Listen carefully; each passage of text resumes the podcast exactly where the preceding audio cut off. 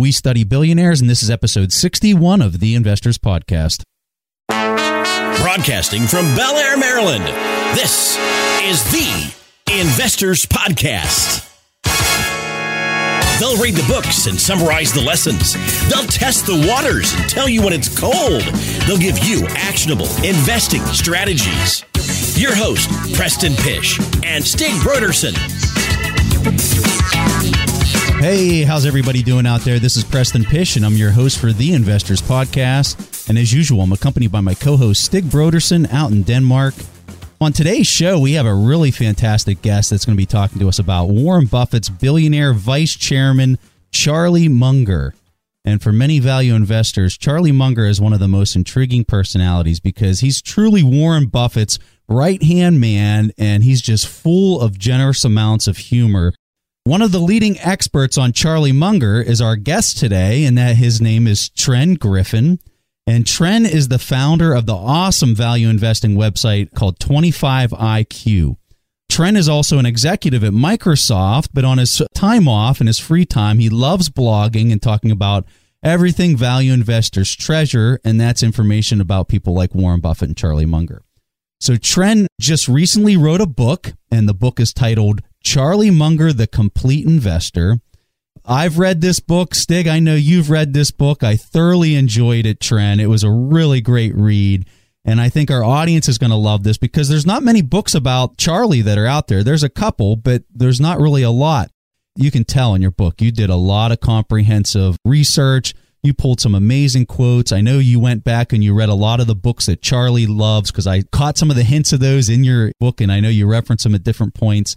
So we know you did a lot of research and it was really a, quite a fun read. And we're really excited to be talking to you about this today and asking you some questions about the book. So great to have you on the show and thank you for joining us. Great to be here. All right, Trent. So uh, I got the first question. We recently finished reading your book about Charlie Munger and it was a lot of fun. And when a person goes to the Berkshire Hathaway shareholders meeting for the first time, I think one of the most obvious things that surprise a lot of people is the intellect of Charlie Munger. I had heard of Charlie, but I know whenever I went to that first meeting and I heard him start, some of his responses are so quick witted and so brilliant and so concise. I think that's the other thing is he's so concise and, and poignant in some of his responses. What is the reason you chose to write a book about Charlie, though? I know I was intrigued after I saw that, but why did you write this book about Charlie, and what was the one thing that you admire most about his personality? Well, the reason I decided to write a book about Charlie was, first of all, it was a tribute to Charlie because he's helped me with some major life decisions. And the other reason is sort of, I think he has so much to teach. When I was troubled during the internet bubble, I was searching for sort of a rock to grab onto and say, what's going on here? This doesn't seem real. And he was a rock for me in terms of the way he thought. But the thing that bothered me was there really wasn't much out there other than this sort of scrapbook of material that I'd collected over the years of things he said here and there. And I felt like there was a need to synthesize it a bit and create a framework so you could understand his ideas. But the key thing with Charlie is he, he has a rational approach to life, a curious approach to life, and then also he's completely unrestrained in saying the truth. So, Trent, the thing I like about Charlie, and you're bringing it up right here, is it's almost like he says the stuff that you know Warren Buffett would never say.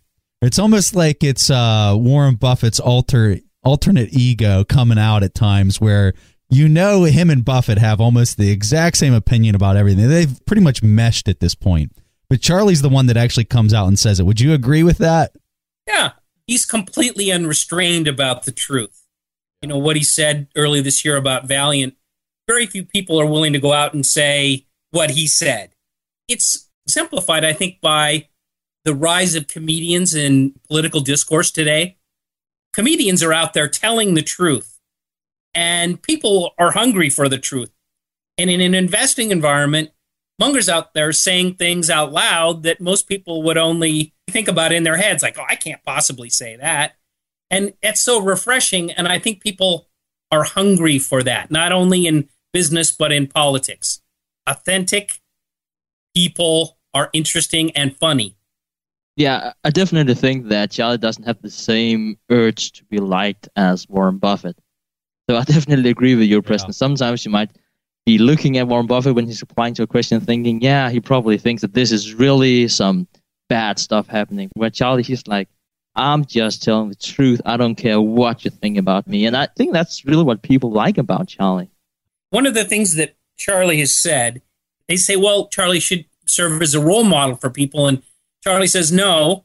He says, "I'm too cantankerous and I'm too basically in your face." And he says, I don't think I'm a good career model for anybody. he also said that he doesn't particularly admire the fact that he's made so much money as an investor because he's not the person out there creating things. And so he'd rather people actually go out there and be doers, but learn from him because what Charlie teaches about investing is applicable to life generally. I really enjoy watching Warren's face and just whenever Charlie comes out and says something, you can tell Warren just gets total bliss out of listening to what's going to come out of Charlie's mouth next. And it's just, it's kind of this amazing. If you've never seen the exchange between these two, look it up on YouTube. If you can't go out to the shareholders meeting or whatever, go on YouTube, look this up because some of their interactions are just downright hilarious in the way that they correspond with their audience. It's pretty awesome. So, Trent, I think you said this before, but I'm also of the opinion that the main reason for Charlie Munger's financial success is his you know, really 110% rational approach to everything. So he has multiple times warned people about the psychology of human misjudgment in stock investing, and especially the misperception of risk. And I know from your book that you also have a personal story where you really, as you said before, had a rock in Charlie Munger. Do you tell that story? Well, as the kids were growing up, my kids, I was always trying to tell them that basically when you make a decision, don't just focus on probability, focus on magnitude. In other words, it's magnitude of correctness that matters, both in a loss situation or a gain situation. I was in bed one night and my biceps started to get hot, and I said, That's not normal. It's happening on both sides. And so I jumped in the car, probably not a great move, and I driving to the hospital. And I said to myself, wow, the pain's going away. Maybe I'll just go home. I got a busy week next week. But I, you know, I was starting to rationalize not going to the hospital. But basically, at that moment, Charlie popped into my head, and I basically said, look, what we have is a situation here where we have a potentially massive magnitude of loss. I could die. Even if the probability was only minuscule, I got to go to the hospital. Went to the hospital, they did the test, and I'd had a tiny amount of heart damage. Well, the good news is it's only tiny. The bad news is it wasn't zero. And so I had the test. Turned out I was in a dangerous situation, wouldn't let me leave the hospital, and I had a triple bypass. But the key point to my kids think about magnitude. Don't just try and rationalize, well, there's such a small chance I'll drive into a tree. There's such a small chance I'll have a heart attack. And so you need to think about that way. And then on the upside, reverse of that, magnitude of correctness, what you want is a situation with optionality that's positive. You want a low investment. You can only lose 100% of your money when I do venture, but I potentially need a, a you know 100x, a 50x to make the whole thing make sense. So magnitude really matters, but thinking probabilistically is a Charlie must do. Love that response. That is awesome. One of the things that I'm often asking myself is where are my blind spots and how can I improve on them? when I look at Charlie and Warren, it appears they often ignore this macroeconomic piece of investing. And I'll, I'll, be honest with you, for years, I was the exact same way because that's how these two gentlemen were. And I literally modeled every investing decision I made off of Warren Buffett and subsequently Charlie Munger. But in the last few years, uh, really the last year, I've really started to pay a lot of attention to macroeconomics just because of the situation we're currently experiencing with these federal banks printing through the nose. I know there's a really good Charlie Munger quote that I'm going to mess this up, but it went something like, you know, you got every central bank in the world printing at ungodly levels and they can't get any type of inflation. In fact, it's deflation. You ask me what's going to happen. I have no idea what's going to happen. I just find it all going to end really badly. That's kind of the gist of what the Charlie Munger quote was, but I'm, I'm sure I messed up a little bit of it. I have been paying a lot of attention to macroeconomics, and I know that Warren and Charlie really kind of don't. They really stick to their macro piece. They're looking at individual companies and they're doing their discount cash flow models. They're finding great management, all that stuff that we typically talk about on the show and any other value investor talks about. But is this maybe their blind spot Tren? And I'm just curious whether you agree with that, or is this going to be maybe one of their fatal mistakes because they've been ignoring it for 50 years and the economy just allowed it because of where we're at in this larger debt cycle? I don't think so. You know, I think the key insight that they and people like Klarman and Howard Marks have is the best way to be prepared for the macro environment is to focus on the micro. In other words, if you're going through and doing a bottoms up analysis on all your companies, on all your opportunities, you're basically able to tell the state of the macro economy by whether you're able to buy these companies at an attractive price. And the natural cycle is as the economy gets overheated, you can't find any bargains. And so what happens is if you focus on the micro and bottoms up, the macro takes care of itself. Now, it may be in a situation where there's a crazy bubble going on, you still get a bargain and you're able to buy a dollar for 70 cents. But the important thing is you, as a trend, you're likely to start accumulating cash when things get silly. And so the, the way to think about it is being positioned in, in a macro sense is a residual of being a disciplined buyer. And so naturally your cash levels creep up when bargains start to disappear. And that happens to be times when there's a macro bubble or something like that. So it's a residual. So, Trent, one of the things that, you know, when we look at today's market, and I know we're getting off the beaten path here with where we were going to ask some of these questions, but I want to seize this opportunity because you're here, you're such a smart guy on this stuff, and I want to hear your opinion. Whenever I look at the current market conditions and I see how the Fed is buying back bonds, they're creating this enormous supply and demand out of balance in the bond market because of all this quantitative easing. And it's not just in the US, it's it's worldwide. I mean, look at Japan. They're even saying that they're going to be buying up ETFs at this point. That's not an, a free and open market. And that's where I'm really starting to get concerned is they are manipulating it. And we're not just talking some billions of dollars here. We're talking trillions upon trillions of dollars at a magnitude that's unprecedented and something that we've never seen in the last hundred years the bond market's being completely manipulated. I would agree and go a little bit further. And I would say, we've never seen this before. The Charlie quote you referred to, he actually says, we've never, ever seen this before. And so Charlie has this concept of a too hard pile. And in the too hard pile, you take certain questions in life and say, I don't know. and you don't go there. With macro, he doesn't know and he doesn't think anybody knows. And so stay away from it. Don't expose yourself to macro risk. Great response. Yeah, just before going to the next question, I love that you say the too hard pile Tren. I often feel that when you talk about macroeconomics. Sometimes Preston has some great insights, just like, I don't know, it's too hard. Everything I'm talking about needs to be in the too hard pile.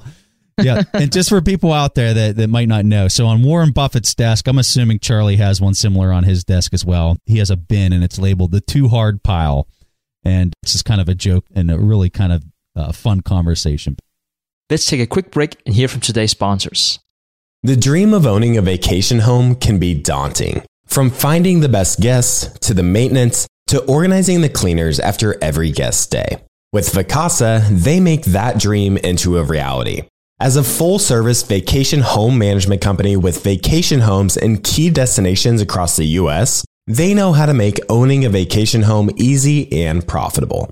On top of proactive property maintenance visits by professional local teams, a data driven booking platform, and around the clock support, homeowners earn on average 20% or more revenue from their vacation homes.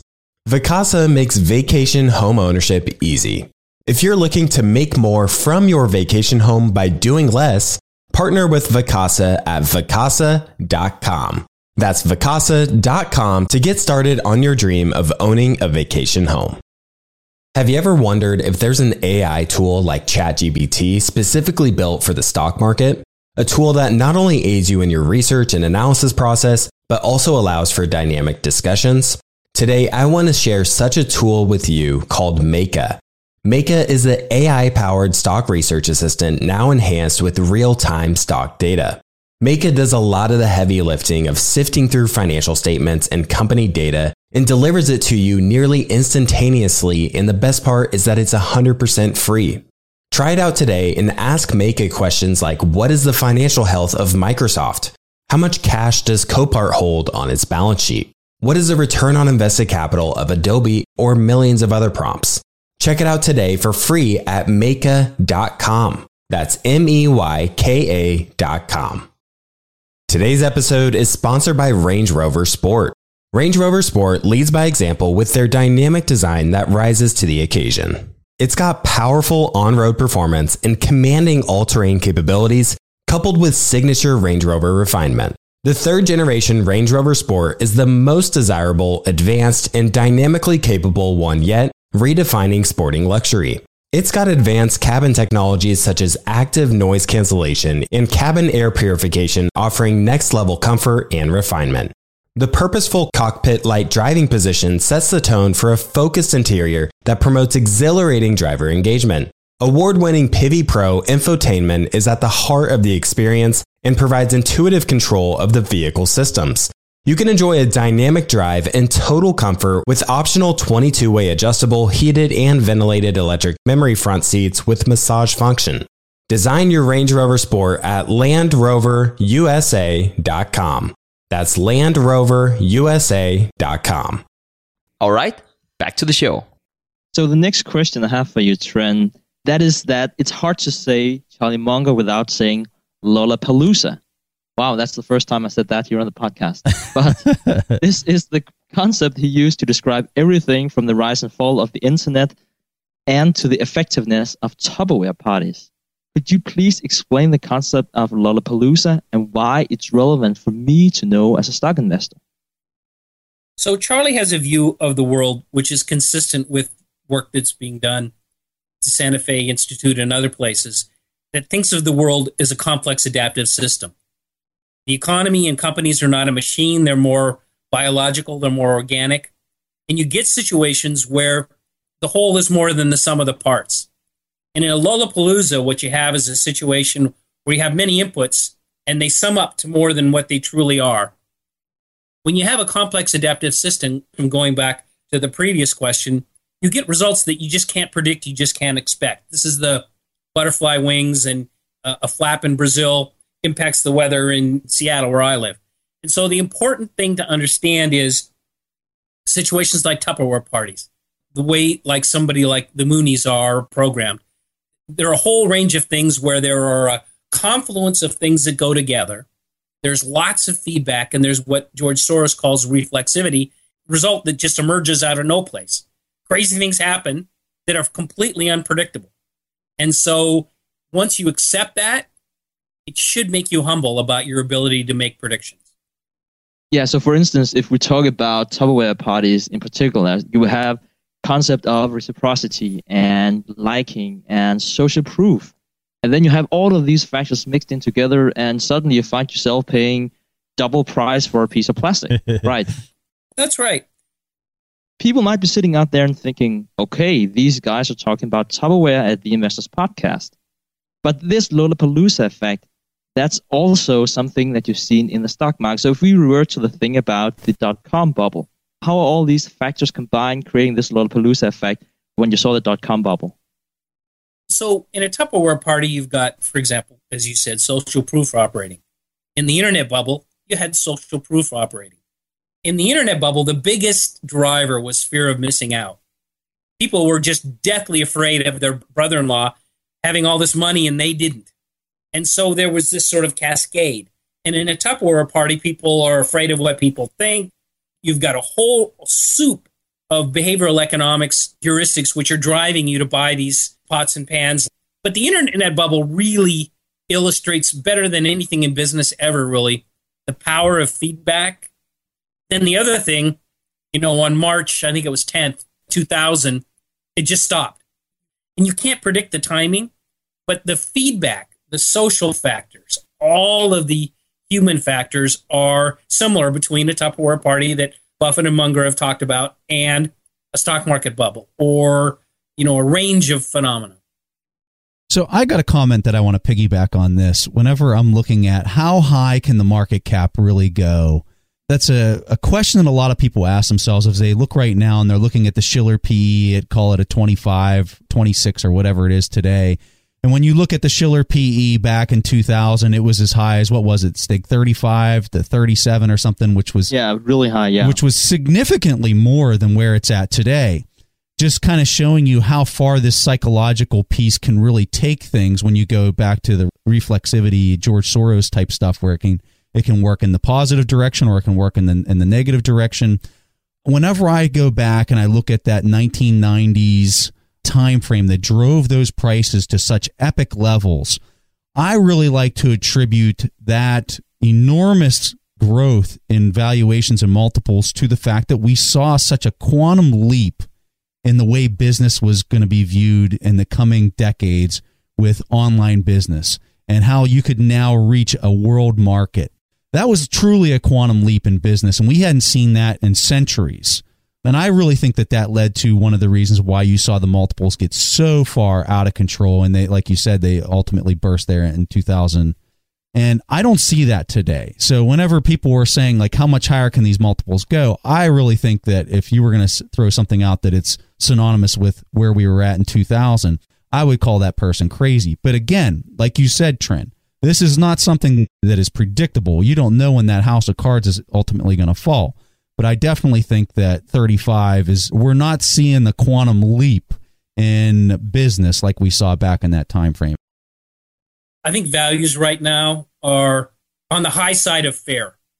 And it's substantially different than 2000. I lived through 2000 and 2000 was literally nuts. I took a week off and did nothing but read and think just because things were so unhinged and I, I was searching for what I should do with my own portfolio.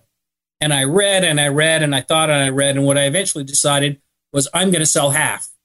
This is before it popped. And it was really based on not math, but regret. It was enough so everybody in my family was going to be taken care of. I was not going to be a burden to anybody in my retirement. It was basically taking enough so the rest that I left in the game was house money. And it was based on humility, which is I didn't know. And I think even today, I don't know. And for people making decisions, I think what you should do is really think about things in a two part analysis, which is try and be rational, first and foremost. And secondly, try and look for bias. Are you concerned with things that are basically not rational? And for me, the game is completely different once you have enough money put aside. You can take care of the people you love. There's nothing worse than that and then playing the game with house money. Like if you look at Buffett and the billionaires you focus on in this series, these people are playing with house money. And you can take risks. You can do things that someone who's got the rent money on the line can't take. And so one of the things you can have as an approach to life, and this is where Munger comes in, his idol is Benjamin Franklin. And Benjamin Franklin is probably the most amazing American ever. He was the first American, but he made a lot of money as a printer. And that financial security allowed him to be a statesman, the first postmaster, a diplomat. And Charlie knew early on that, that he wanted that freedom. So money for Charlie is really about being your own person and being independent. I don't know if I read this in your book or where I think this quote comes from, but I think there's a Charlie Munger quote that says something like, that first hundred thousand is a real bitch. Is that it's exactly? it's exactly what he said. And what he's saying is, you know, when you're struggling, when you're just trying to put together a little bankroll, it's hard because you got to pay rent. You know, you don't have compounding working on your behalf. And but once you do, then you can start relying on the magic of compounding. You can start taking risks that you couldn't otherwise. Yeah. I love this episode, guys. I never said bitch and Lollapalooza within the same 30 minutes time frame. okay, I have the next question here, Trent. Charlie Munger and Warren Buffett have recently, and recently, that's a few years ago, bought into railroads, energy, and utilities. And in the beginning, that was very surprising to a lot of investors because they had very high capital expenditures. Investors really thought that Warren Buffett was still buying, or Charlie Munger was still buying See's Candy, as you also talked about before. Now, Charlie Munger explained the purchase as a method to employ large amount of capital, still at above average return. Though it's not really the same superior returns as you have seen Berkshire Hathaway do in the past. But one of the less discussed topics in the media is the types of moat that you have for these companies. And one of the things that I found really interesting is to talk about the supply side advantages of these businesses. Trent, could you explain the concept of supply side advantages and also how Warren Buffett and Charlie Munger have used that in their investment philosophy recently? So the key thing about railroads is actually they got the idea. Bill Gates was in uh, railroad stock first, but you know, Munger and Buffett have this problem that the three of us don't have, which is they have to put billions of dollars to work, huge amounts of money, and a lot of that cash is generated in places like Dairy Queen and See's where they can't put it to work in their own business. What they're doing is they're looking for opportunities to invest in internally within the company that have a strong capital return, but also take advantage of the fact that it's very tax efficient to move money from See's and Dairy Queen into the railroad. So they basically get a tax deferral. So between the tax deferral and the returns they can get, they go out and do the capex required to double deck a railroad, they get a very high return and they've got a loan, essentially a loan from the tax deferral. And the key thing about economies of scale, according to Munger, is it's really hard to replicate. In other words, creating another transcontinental railroad is fundamentally impossible. Yeah, and, and to follow up about the things we talked about, macroeconomics and the too hard pile. So one of the things that we're talking about is that you can't outsource the railroad. I mean, it is where it is. You can't put that in India because Americans need goods transported in America. There are more and more Americans, so they will transport more and more goods there's a higher higher demand for goods. So this is really a micro play, but at the same time really betting on America. And I really think this is a very classical Warren Buffett and Charlie Munger play because, as you said, I think he paid 26 billion for Burlington Northern back then. It's really hard to find good deals now for Warren Buffett and Charlie Munger because they have so much money. One of the things that they've both said is that size works against performance. In other words, if you're managing $100 million, there's a lot of little companies you can buy. There's investments you can get into and get out of. But once you're trying to put billions of dollars to work, you really have to think in terms of a Precision Castparts. Whereas they have to buy a giant company and they have to buy all of it. And that means they've admitted the returns may not be what they were in the past. And what's really amazing, Trent, when you're talking about that specific piece of it, where they're saying that it's harder for them to get the returns that they were able to get at a different point in time. And you look at how interest rates have changed. Say you go back 20 years, back into the 1980s when interest rates were going bananas, you know, in double digits. That puts a whole different price dynamic across asset classes. And now that rates are getting polarized to zero, literally to zero, and in Europe, we can even say negative rates. how can you continue to get those yields because everything's being priced off of those risk free, if you want to call it that, investments? You're making an important point. And the way Munger and Buffett react to this is to say, we don't have a cost of capital. We have an opportunity cost of capital. And our opportunity cost is our next best alternative. And so when they look at interest rates today, they're not trying to compute their cost of capital as they would in a business school. They're just saying, what's our next best alternative? And so what they have to do is basically think, I still need to think long term. What should my hurdle be? And when Charlie's been asked this question, he said, our traditional hurdle has been around 10 or 12%. And the question is, how much do you drop it? And the answer is, you just really have to think. If your next best opportunity is 1% or 2%, do you take it or do you just sit on the cash? And that's the $64,000 question, right? What do you do? How much cash do you keep on the sidelines? You see what Klarman's doing, you see what Marks is doing, you see what Buffett's doing, and you realize that they're sort of in the middle. It really reminds me of something that Jim Rickards had said about Warren Buffett and Charlie Munger. Because as you might know, Jim Rickards is really bear on I would like to say everything, but like he is really not an optimist about the economy and, and the macro situation right now. So he's saying, well, what are they doing at Berkshire Hathaway? They really don't have that many great alternatives. Well, they are buying into commodities. They are buying into utilities. So the way I look at it is really more in terms of circle of competence. We've both been interviewed and they said if they were young today, they'd both go into technology.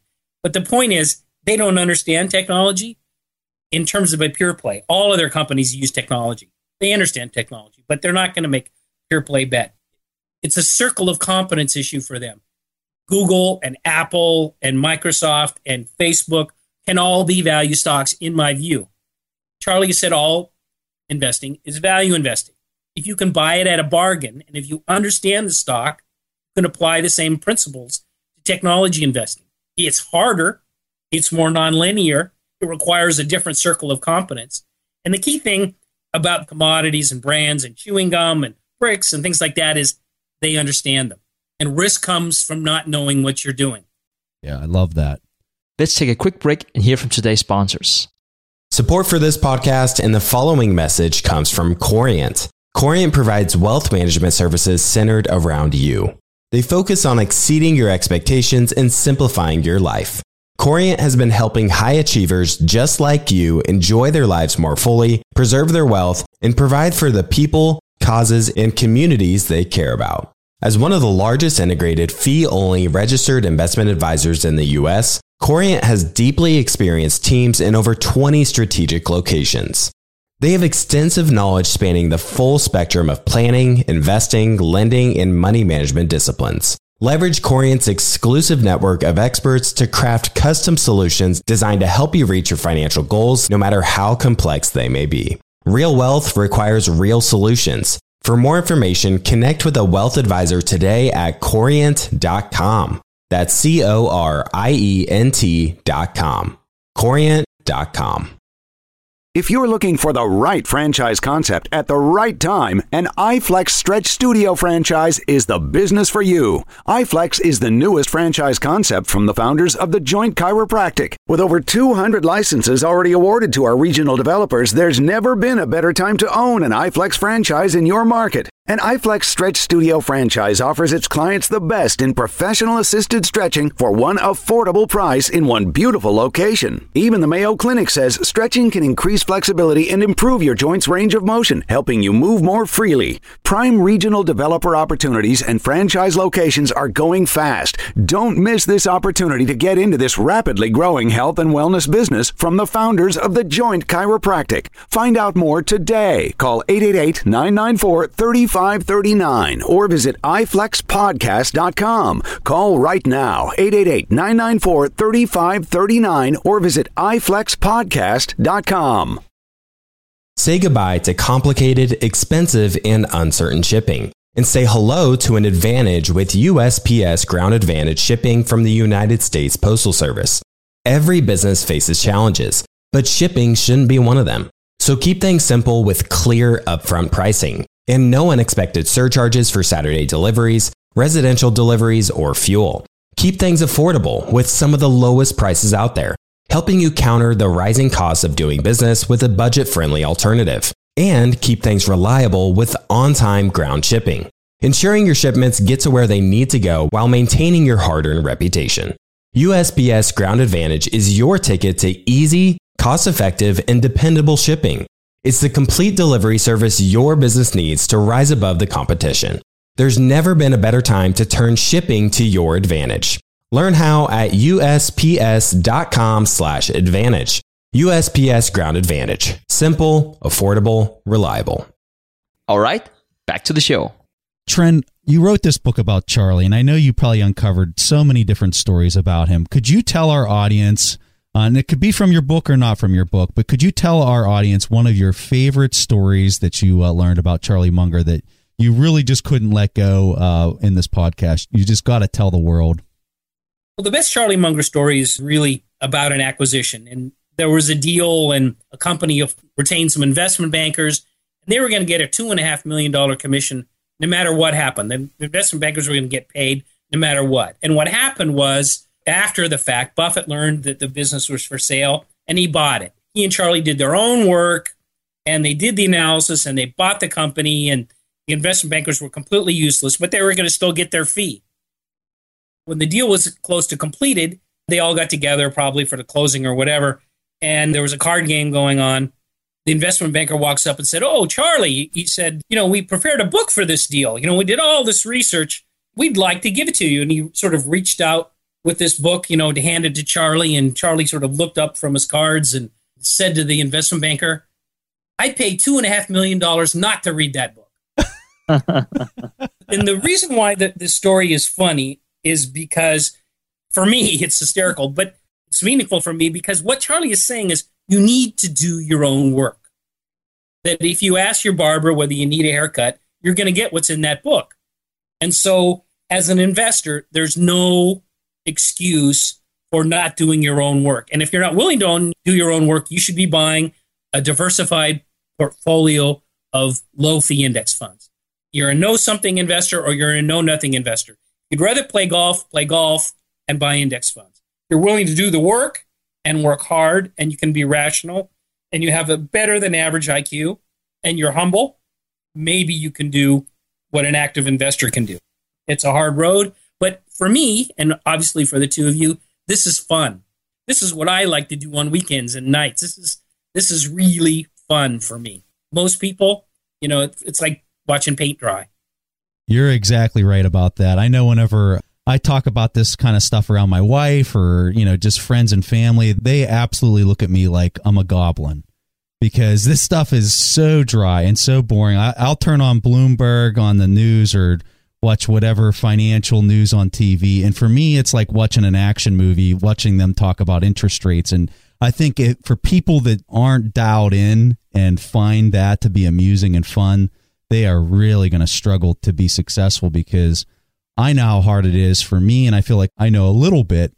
But for a person who's just going out there and buying stocks and thinking that they're, they're going to be able to beat the market without really kind of any understanding at all, man, they got another thing coming. But love the story. That was great. So, Tren, the final question for me from this episode is really simple. If you can recommend one book to our audience aside from your own, what would it be? So, that's a really hard question. And I think it somewhat depends on who the person is. For the experienced investor, I think it's a tie. I think Margin of Safety by Seth Klarman and The Most Important Thing by Howard Marks, those are really solid books. If you're a beginner and you're just getting started, I would recommend an older book, but a great book, The Warren Buffett Way by Hagstrom you know, it's a book that is a perennial bestseller. It's approachable. It's understandable. Hagstrom really wrote a great book that can sort of lead you by the nose into it, but not overwhelm you. That's a long answer to a short question. Okay, so this question this week comes from Ashraf Hawari, and here's the question that he has.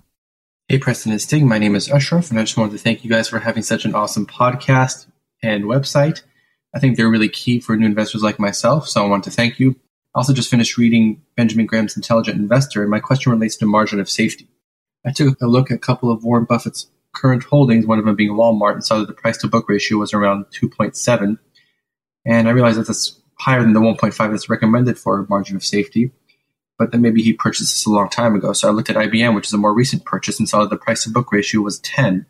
And while the P ratio was also 10, I thought that the margin of safety was not there in this in this case. So my question to you guys is how do you think Warren Buffett justifies purchasing IBM shares with a price to book ratio that's so high? Thanks, guys, and keep up the good work. All right. So we love this question because this one's a fun one and it gets to really kind of the root of value investing. And what else this gets at is how you take the Graham approach where you were talking about having a lot of tangible assets to basically protect your uh, margin of safety and how that approach has really evolved to where Warren Buffett is now and how he basically pivoted and transitioned away from that margin of safety of having tangible assets and going more towards earnings power and that really kind of justify earnings power combined with having a, a long-term competitive advantage really being your margin of safety and so that's really why Buffett is looking at this IBM pick as being a good pick. I owned IBM about a year ago. I don't own IBM anymore.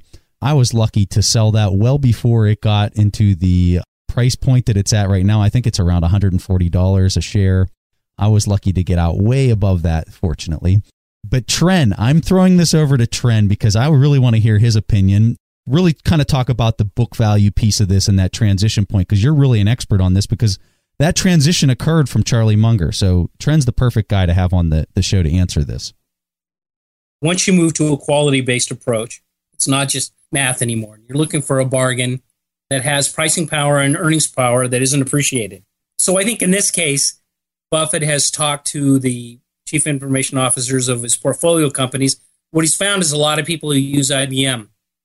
I think the mistake that's been made is that that's not a representative sample of users of uh, information technology. Insurance companies and railroads and people like that are still using mainframes. They still have programs that are legacy that are based on things like COBOL.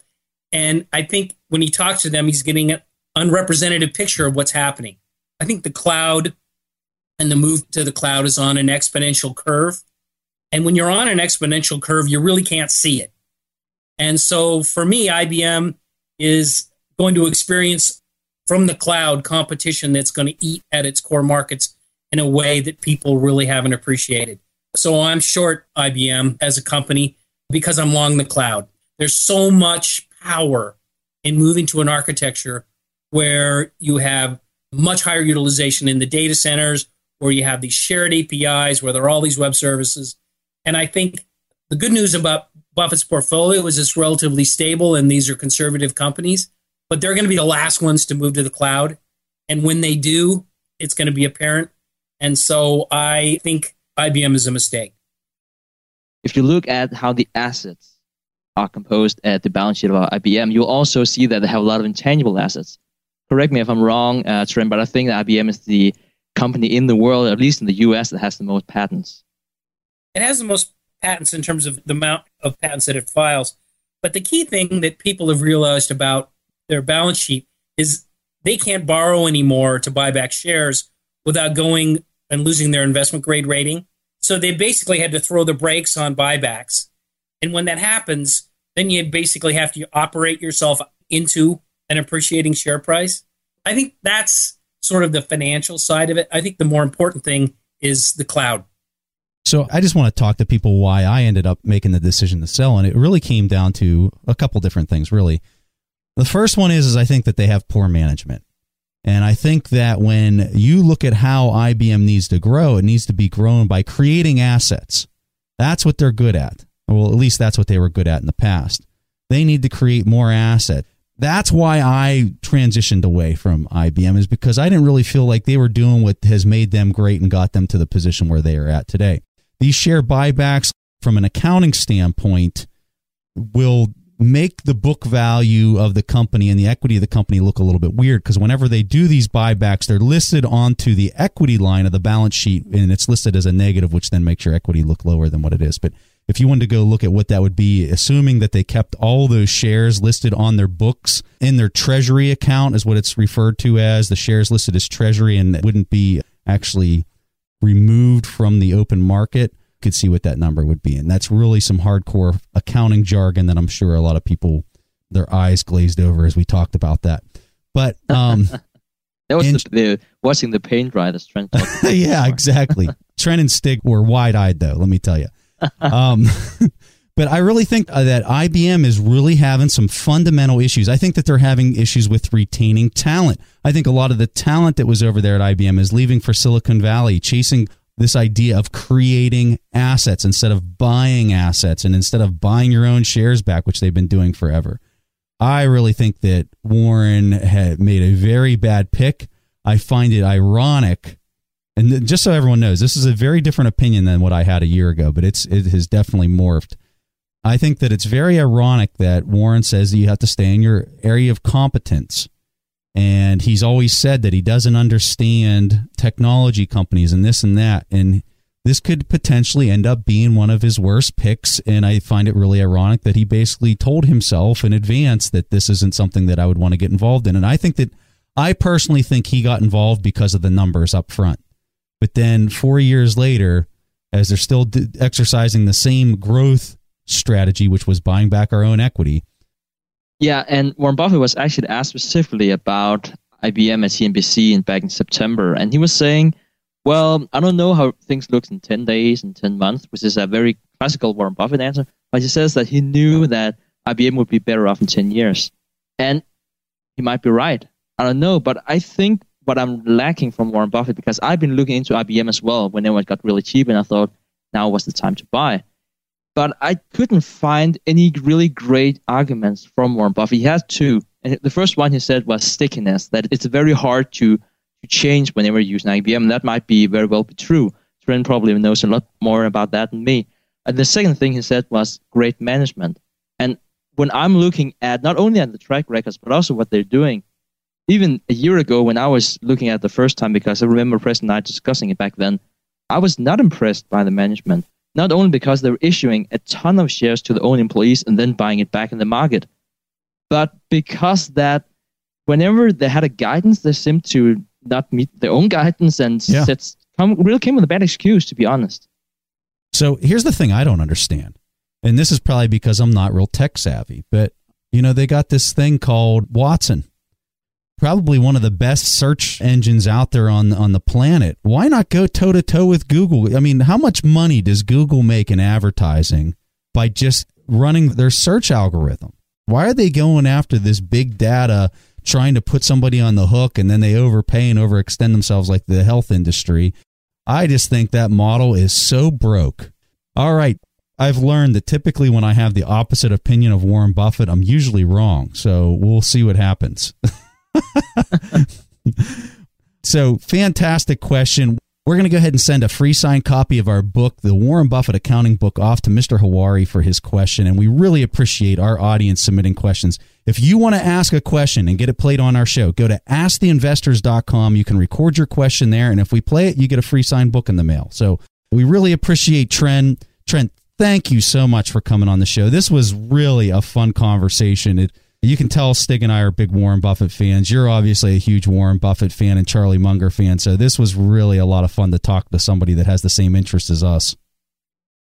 It's great to be here. So, Tren, I want you to tell our audience if they want to know more about you or they want to grab a copy of your book, where can they learn more about you and just give them a handoff to all your information? Because your 25 IQ website is phenomenal post, but go ahead and uh, give them the handoff, Tren. I have a, like a, over 140 posts on 25 IQ. It's easy to remember. I usually put one up every weekend. I've done it about 100 weekends in a row.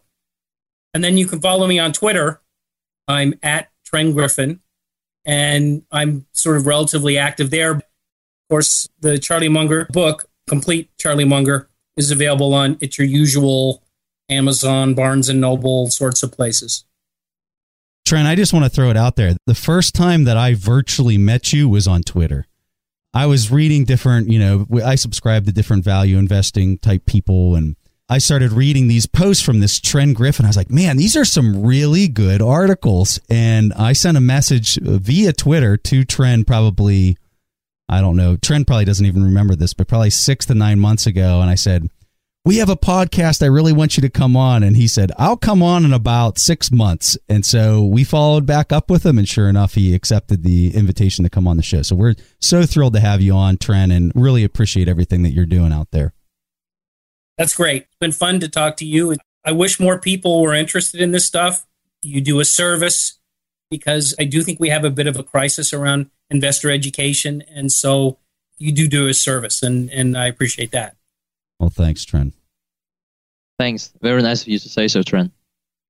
All right, guys. So that completes our episode this week. We really appreciate everyone joining us. It's always so much fun to bring guests on the show and just interact. And if you guys got any questions, go to Ask the Investors and send them off to Stig and I, and we'll get that on the show or we'll try to get back with you. So thanks for joining us, and we'll see you guys next week. Thanks for listening to the Investors Podcast. To listen to more shows or access to the tools discussed on the show, be sure to visit www.theinvestorspodcast.com. Submit your questions or request a guest appearance to the Investors Podcast by going to www.asktheinvestors.com. If your question is answered during the show, you will receive a free autographed copy of the Warren Buffett Accounting Book. This podcast is for entertainment purposes only. This material is copyrighted by the TIP Network and must have written approval before commercial application.